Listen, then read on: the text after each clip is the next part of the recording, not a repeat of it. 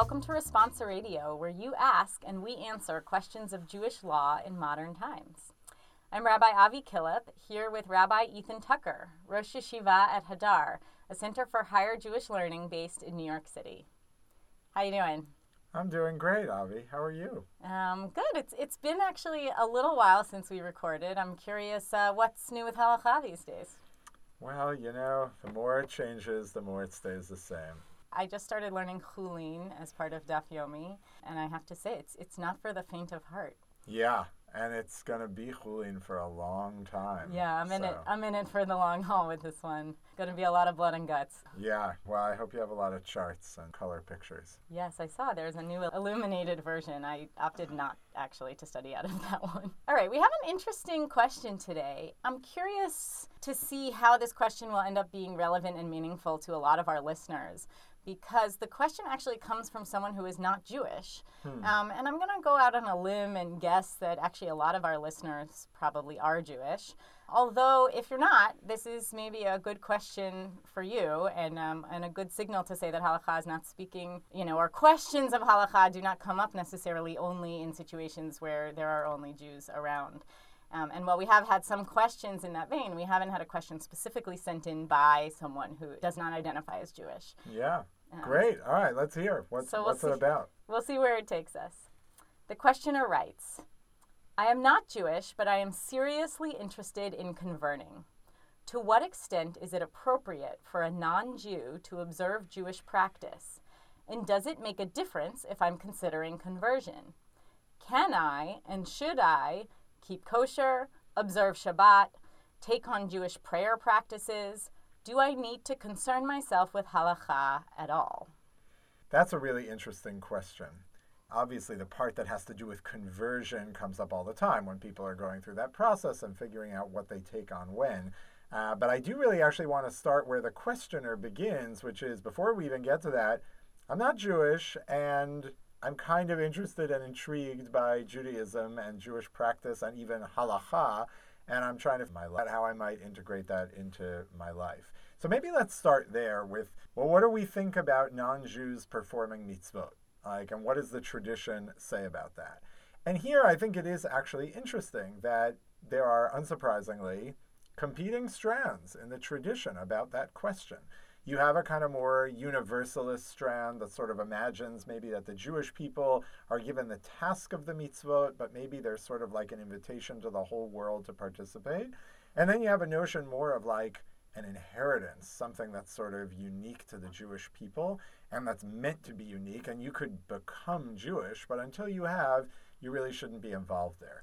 So maybe there's an underlying question here of what do we even think is the ideal? Would the ideal be that everybody in the world is observing Shabbat and keeping kosher, um, or is that actually something for Jews in particular to do, and uh, and Dafka specifically, we wouldn't want non-Jews? Yeah, or it's so, not theirs; it's not their place. That's right. So let me throw out two texts that I think get to these two poles. We'll start first with um, this Sifra, early Midrash on the book of Vayikra of Leviticus, and it has a version that's quoted in the Talmud also. It's picking up on this interesting phrase that the Torah uses at one point to describe God's laws, and it says about them, Asher ya'aseh otam ha'adam v'chai bahem, which means what a person should do in order to live by.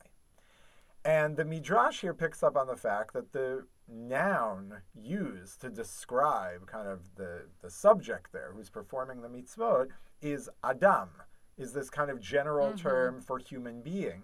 And the Sifra says, you know, how do you know that a Gentile who does the Torah, literally oseh et Torah, so it seems like kind of performing the mitzvot in some way, is as significant as a high priest?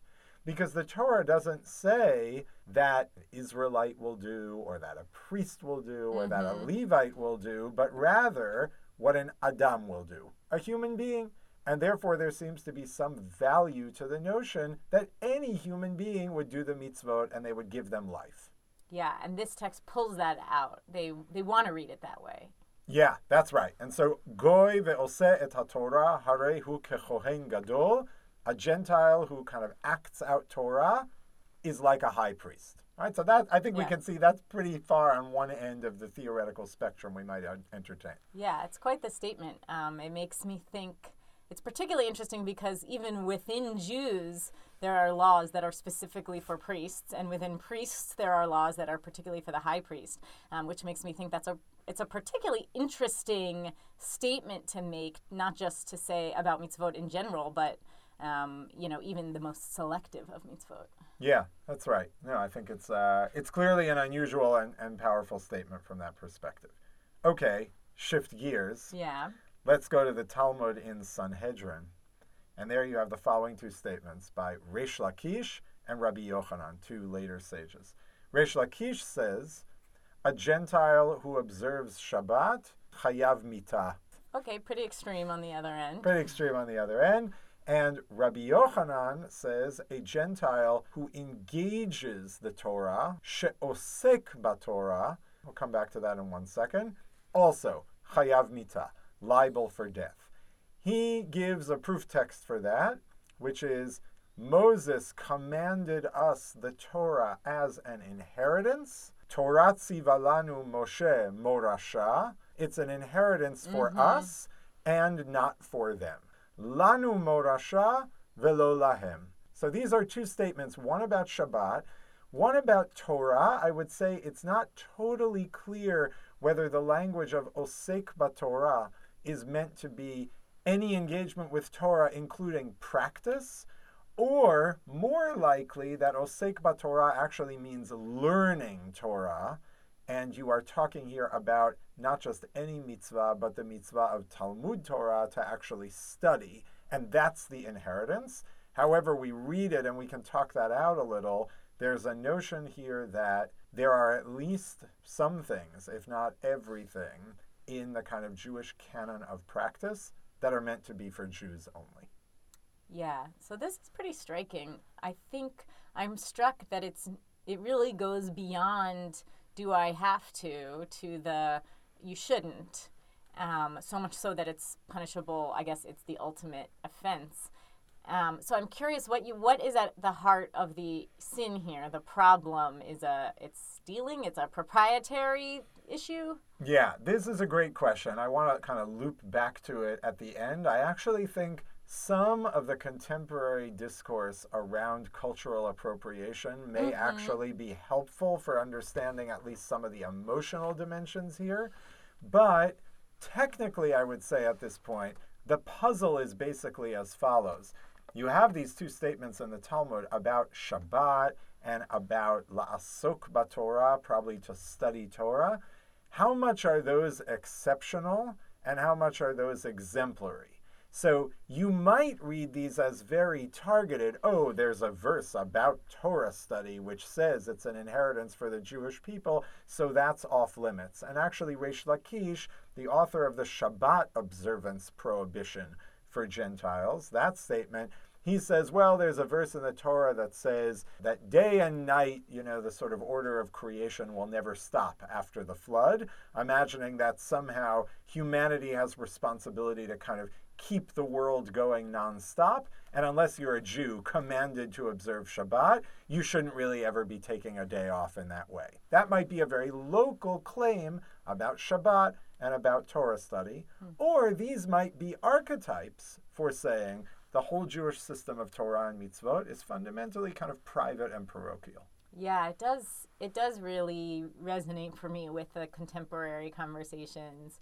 I am thinking in particular about a, a certain narrative that has come out in the past few years where people said you should invite non Jews to your Seder's. And there was a pushback movement to that that said, no, you know, non churches shouldn't be holding Seder's. Seder's are for Jews, and it's wrong to uh, for non-Jewish to take that on as an image.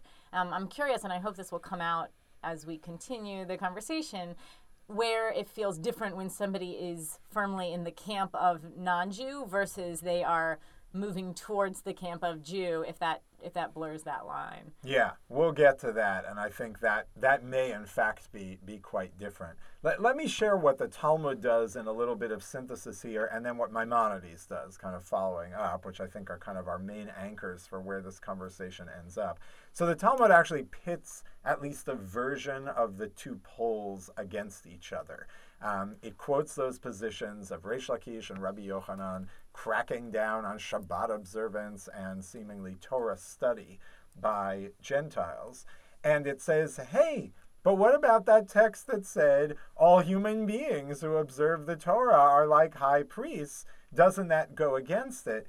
But it quotes it in a slightly different way. Instead of talking about someone who does or performs the Torah, mm-hmm. goy ve'oseh et haTorah, here that text reads nochri ve'osek batorah that other verb of kind of busying or engaging yeah. that in the Babylonian Talmud generally refers to intellectual engagement which makes it sound like when they make that the kind of tension here in the discussion, that the only thing they're kind of bothered by is that there's one text that says you shouldn't study Torah and another text that says, yeah, anyone can study Torah. And they resolve it by essentially saying, yeah, Gentiles shouldn't study Torah broadly, but they can study Torah about the seven Noahide commandments, or the sort of laws and materials around what it is to be a basic, decent human being, that might happen to be in the Jewish canon, but are not particularly targeted to a Jewish audience. And the result of doing that is actually the Talmud kind of leaves open and unclear what do we think about Gentile performance of other mitzvot. Learning seems like they're very skittish about it, and also Shabbat but beyond that, it's not clear. So just clarify for us the play on oseh and osek. Which one is is which? Yeah, so oseh seems like it's about performing, doing something, doing physical things, or refraining from physical things. This would be something like keeping kosher, Shabbat, Jewish ritual practices, all the things that the questioner asks about. Osek is more about jumping into a Beit Midrash or being a part of kind of a culture of learning and discussion, but that feels like it might be much more theoretical. So the bottom line of the Talmud seems to be studying Torah is some kind of uniquely Jewish enterprise, at least when it's about specifically Jewish mitzvot and specifically Jewish topics. That's point one. Point two, Shabbat seems to be somewhat problematic if we accept Reish Lakish's articulation mm-hmm. that Gentiles shouldn't rest on Shabbat. But it's left a little bit vague what we do with all the other mitzvot and whether Gentiles can, could, should in some way ideally observe them. Does that come into play at all with interfaith? You know, I, I was referencing interfaith seders but it sounds like interfaith Torah study actually would be more of a problem for this text. And I think a lot of people who raise an eyebrow about the interfaith Seder would never think to complain or, or be concerned about interfaith Torah study. Yeah, it definitely is. We may have to come back to this in a future episode because I feel like actually that's a whole rich and fascinating topic on its own. There are other verses that get invoked for that, that God somehow delivers the divine word to Jacob and the rules and statutes to Israel, Magid Varavli Yaakov, Chukavu Mishpatav Israel, and traditions that say to Israel and not to the Gentiles, and understand that to be part of the intellectual process of Torah. I agree with you. That's a sort of shocking text for many people who certainly in the contemporary kind of pluralistic North American marketplace of ideas um, assume, well, the one thing you can always do is discuss and learn things right. with people. Right. And it's not so simple for reasons I think we may loop back to on what does it mean for something to be kind of particular and owned by me in some way.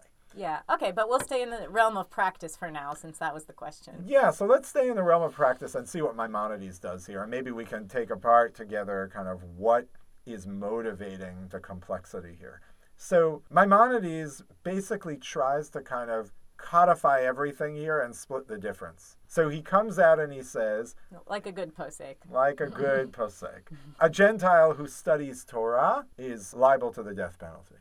A Gentile who observes Shabbat liable to the death penalty. But then he adds something interesting, which I think may be helpful to us. He says, here's the general rule you don't allow them to make up their own new religion and to kind of invent their own scheme of mitzvot based on what seems right to them. Wow. They should either convert and accept all the mitzvot or stay to be Gentiles who observe the seven Noahide laws and just be righteous and good people who merit the world to come for doing that.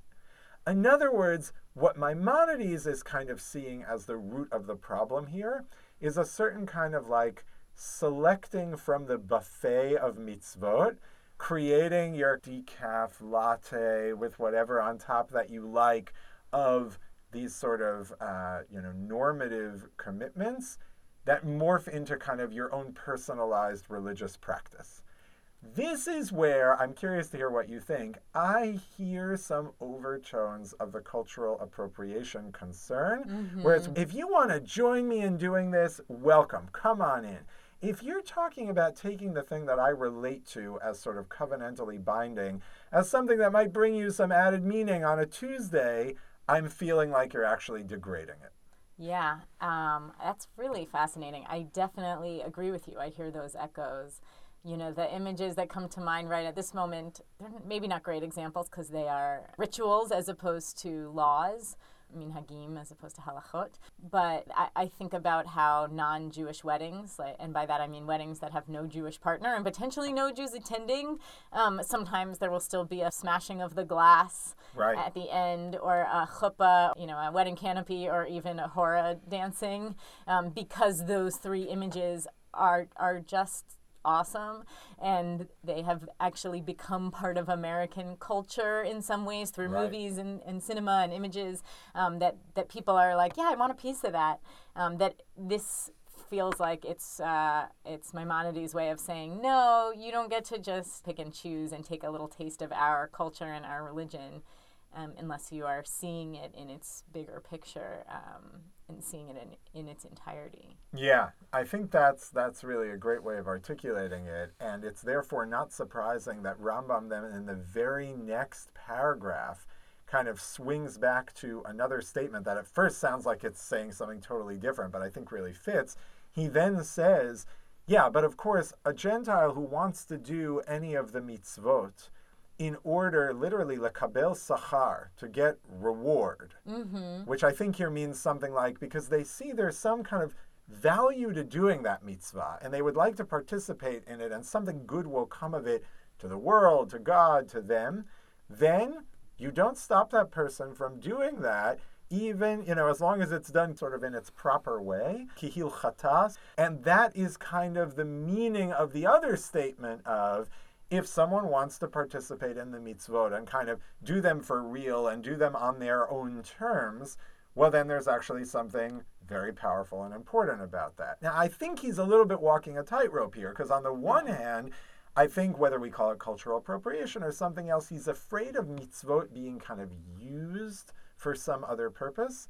On the other hand, he feels like any basic universal vision that Judaism has for humanity can't kind of see it as bad if people are doing mitzvot for the right reasons. And that's his effort to kind of hold those two together. Yeah, I have to say, I love that. Um, I love that next line. And I feel like it is. I, I hear it exactly the way you're reading it, him saying, if you understand that it is a mitzvah, if you understand it as a commandment, and that's why you want to do it, then you're doing it for the right reason. The only problem or the only transgression would be to do the activity without an underlying understanding of it as part of service of God or our mitzvot as a commitment or as a series of commitments instead of you know, a fun activity or lighting Shabbos candles because you wanted light. Yeah, he has he has actually a great formulation in one responsum, which is you know as you would imagine a little sort of theologically heavy handed in a medieval way, but I think gets to this. He basically says,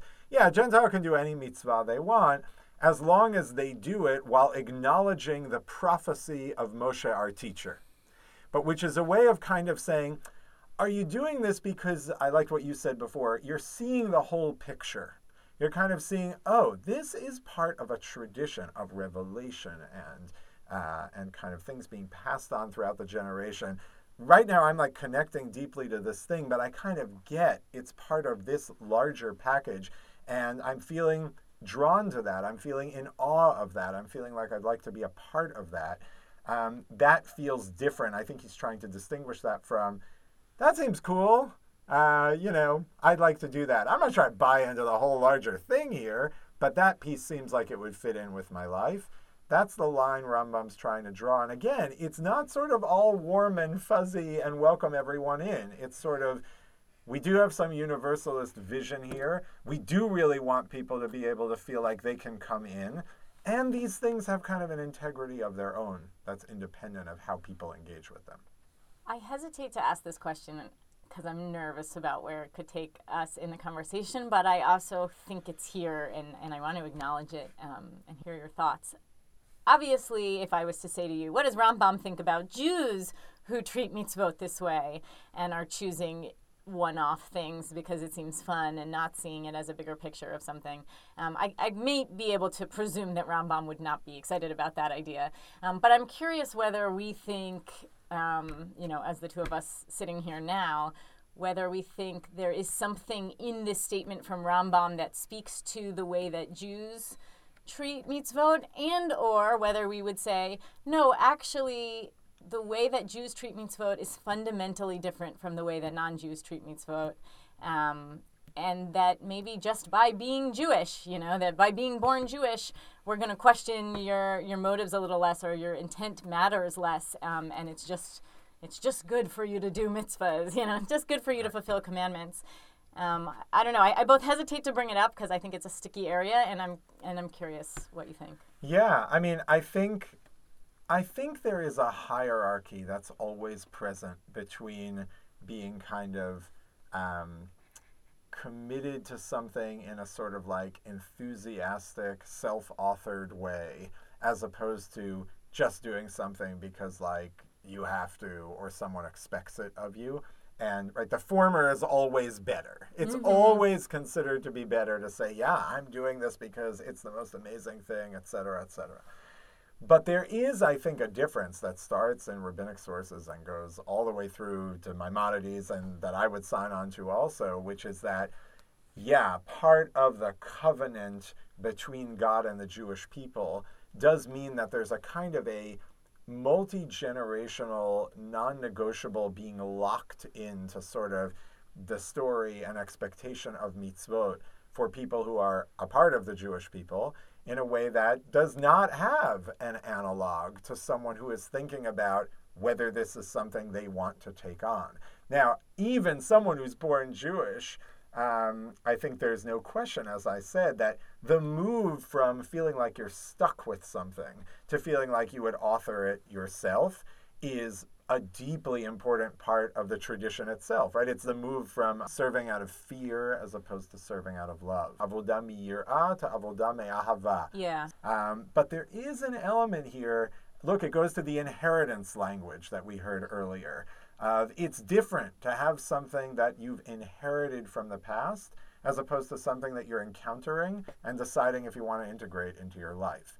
Um, now, practically, kind of experientially, are there Jews who may be ancestrally Jewish, but in terms of any number of given mitzvot, it's not really an inheritance for them? Like they weren't raised doing it, mm-hmm. it wasn't expected of them. Yeah, I think that's that's clearly right. Part of the sort of almost mysterious picture of like a covenant with a people that's multi generational is sometimes telling people, yeah, you know, this may not be something you've sort of focused on inheriting, but it's your birthright in a certain kind yeah. of way that it's not for others. Yeah. Maybe I'll bring us back to the Rambam text, the text from Maimonides, because I really see the questioner in that last framing from Maimonides, where the questioner actually phrased, What is my role as a non Jew doing commandments or observing mitzvot? And I think that Maimonides is already in that very early text seeing that the person who's writing this question is in a fundamentally different category. That it is not as simple as they're a non-Jewish person observing Jewish laws. They are a non they are in this sort of in-between category of non-Jew who under who wants schar. Um, and what does it mean to be a non-Jew who wants, you know, schar being the reward or they want into the good stuff of what the bigger picture is of halacha and that that's really surprising and exciting to me to find this person in that in that language from Maimonides. Yeah, so let me jump actually to another text, which also loops back to the questioner's uh, shade on the question of, well, okay, I'm not Jewish and I'm asking this question, but I'm also potentially interested in converting mm-hmm. and asking whether that makes a difference. And this is an amazing text from the Sefer Hasidim. It's from medieval Germany. Rabbi Yehuda HeChassid and his students kind of have a whole set of traditions that come together in this work. And get this here's the case they're talking about someone who's coming to convert to Judaism, and they've already basically started to kind of get into observing mitzvot. They're like, yeah, I want to sign up for this. This is the way of life I want to live. The positive mitzvot, the restrictive mitzvot. And they say, I want to be circumcised. I'm ready to go. And then there's some character here who apparently was hanging out with this person who was routinely offering the person treif, non kosher food. Mm-hmm. There usually is such a character, I would say. And saying, well, you know, he hasn't been circumcised yet. He hasn't immersed, so he's a nochri. He's a Gentile. And, you know, why why should I care about that? In a way, you can actually hear this person as carrying out some of the logic of, you know, a more extreme interpretation of Rabbi Yochanan and Reish Lakish. Like, this person is not in the world of mitzvot yet. So let's not play some charade as if they can kind of take it on. Until they convert, which is great if they mm-hmm. do that, I'd like some clarity here of like they're not Jewish. Right. right? So this question comes basically to, to this text. And the answer is kind of striking. It says, how could you possibly feed that person non kosher food if they've already basically committed to taking on the mitzvot? In other words, the move that's being made here is to say it's one thing to say that Gentiles are not obligated in mitzvot. Okay, that's a sort of fundamental principle of the entire rabbinic system of understanding right. how these work. It's another thing to say that you are going to disregard as completely irrelevant commitments that someone has already begun to take on because they haven't gotten all the way across the finish line. And the Sefer Hasidim here actually seems to be saying, no, there is this moment, I don't know if we can even kind of pinpoint it, but there is this moment where you see that the person has started to take on a commitment to act a certain way, where even if the person is not yet a Jew, their mitzvot have kind of like enough self referential integrity to them that you can't be undermining yeah. that and feeding them non-kosher food. Right. So it's almost it's an acknowledgement really that there is a category of converting. I am in the process of converting. I've heard this come up in a modern context with people who feel outraged when somebody who is in the process of converting is asked in a synagogue environment to do something that we might call the, the Shabbos Goy role. That when there is a moment that you ask someone, hey, could you turn off that light switch because I know you haven't converted yet, that that can be deeply off-putting and troubling to the person who is there converting because they feel like hey i'm not in a non-jew role. I am in a the process of becoming a jew role which is fundamentally different place. Right. Now what is interesting taking that example for a minute what you're still left not totally resolved by the sefer hasidim text is well sure he said hey you can't just feed that person treif food but shabbat you recall is the subject of this very specific statement in the Talmud of, uh, hey, yeah. that is something that we keep like very special for the Jewish people. This leads to debates among rabbis who are shepherding people through conversion. Should you actually be sure until you finalize the conversion by going to the mikvah to every Shabbat do something that violates Shabbat that week. And you have some rabbis for whom, yeah, that's the standard. They'll say you should be totally observing Shabbat, but I don't know, you know, carry some object outside of an Eruv. Yeah. Or turn on a light once, you know, Yeah. towards the end of Shabbat. And interestingly, you have others who invoke this Sefer Hasidim more broadly, who are like, no, you don't do that. You're trying to get the person up to this standard. And that statement of Rabbi Yochanan is about not someone who is not yet Jewish observing Shabbat, but it's actually about something very different, which is someone who is showing no uh, inclination or direction to becoming Jewish, deciding that they're going to do Shabbat in the way that Rambam talks about, sort of like making up their own religion. Um, almost, yes. Are you culturally appropriating something, or are you trying to enter a culture? Um, it sounds like you're saying this is still a live question that um, rabbis are still giving different answers on. on the Shabbat piece for sure. Yeah. So I think going back to you know what's the answer to our questioner, um, I think for sure when we're in the zone of someone moving to uh, you know potentially convert to Judaism. So obviously the adoption of the mitzvot and their practice um, is not just allowed. I think it really is uh, sort of almost it's unimaginable that it's not an intrinsic part of the process. Um, with this one question of like, should Shabbat look a little different after the moment you converted than before? My own personal inclination is that I don't feel the strong pull of requiring that that breaking uh, until the last minute, but I kind of respect it and get it in the sense of there ought to be something that's deeply meaningful and kind of looks different uh, on the other side of the conversion process. But I think the thing that I hope we've opened up is that even when you are not headed towards conversion, uh, there is this meaningful space that's opened up in the conversation for what it's like to think of mitzvot as something that a much broader human population should tap into, but with some real kind of protectiveness around the integrity of the mitzvot on their own terms. And I think it's something that Jews have also been rightly worried about as a minority throughout history.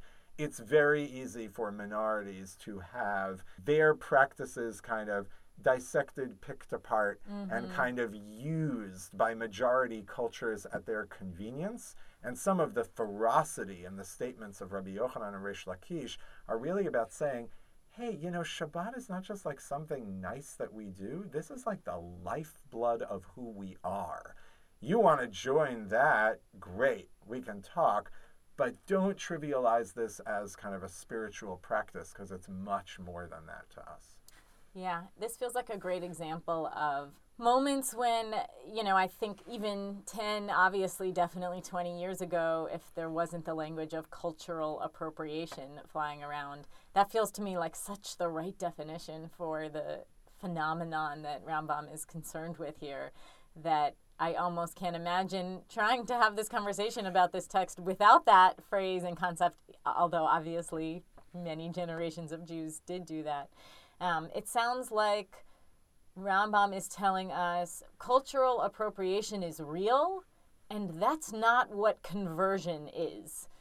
When non Jews are converting to Judaism, that's different. It's just different, and the fact that it's different doesn't mean that the cultural appropriation is any less serious or concerning. Yeah, and even when Gentiles who are not converting are doing something with, to take your phrase again, the whole picture in mind. In his language, the nivu'ah of Moshe Rabbeinu, Moses' prophecy, and sort of the larger mosaic of the Torah. Uh, then you've got the possibility of people joining into your Yeah. culture, but it's really dependent on that larger view. Yeah, I wonder if that, to come back to the Seder idea, is the difference between inviting non Jews to your Seder versus there being a church holding a Seder all on their own without any Jews present. Um, maybe that helps give language for the distinction between why one seems like a great idea and one feels uncomfortable to us. Yeah, and I think the last thing I would say about this, I mean, we could talk about this at such depth, is that the other thing about Shabbat and the Torah, which are these two things that get singled out, is the question of, you know, some mitzvot I think kind of feel almost more sacred than others. Like they're all holy, but there are things where you feel like, are you maybe trespassing on something. I mean, I remember very vividly at one point when there was some kind of music video that Madonna made that involved her putting on tefillin Yeah.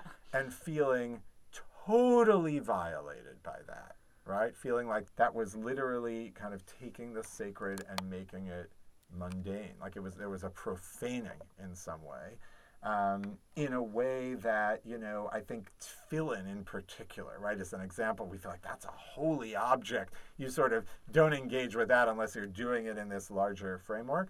In a way that, like other mitzvot, I don't feel the same way if someone's sitting in a sukkah, even though it's not any less of a biblical command. But I think it's interesting to probe also which mitzvot trigger that notion of profaning the sacred for us if people feel like they're using them as opposed to performing them. Mm-hmm. Yeah, back to the uh, to do versus osek to interact with or to to study to engage with. I want to thank the listener who sent in this question for for listening and for sending us the question. And I hope um, if anyone is listening to this podcast thinking, you know, I've had a question and I haven't been sure if this is really the right audience or the right address, that you'll consider actually sending us your questions. And we would love to hear from you.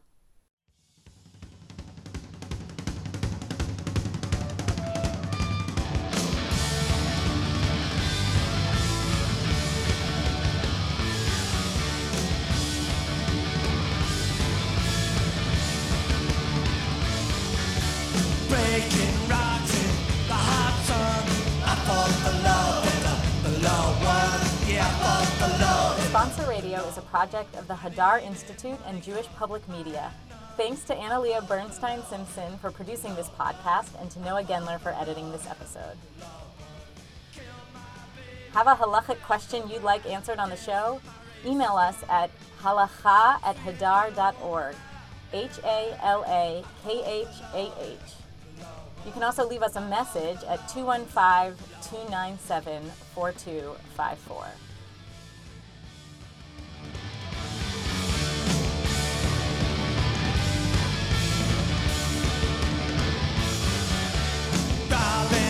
nowhere. Say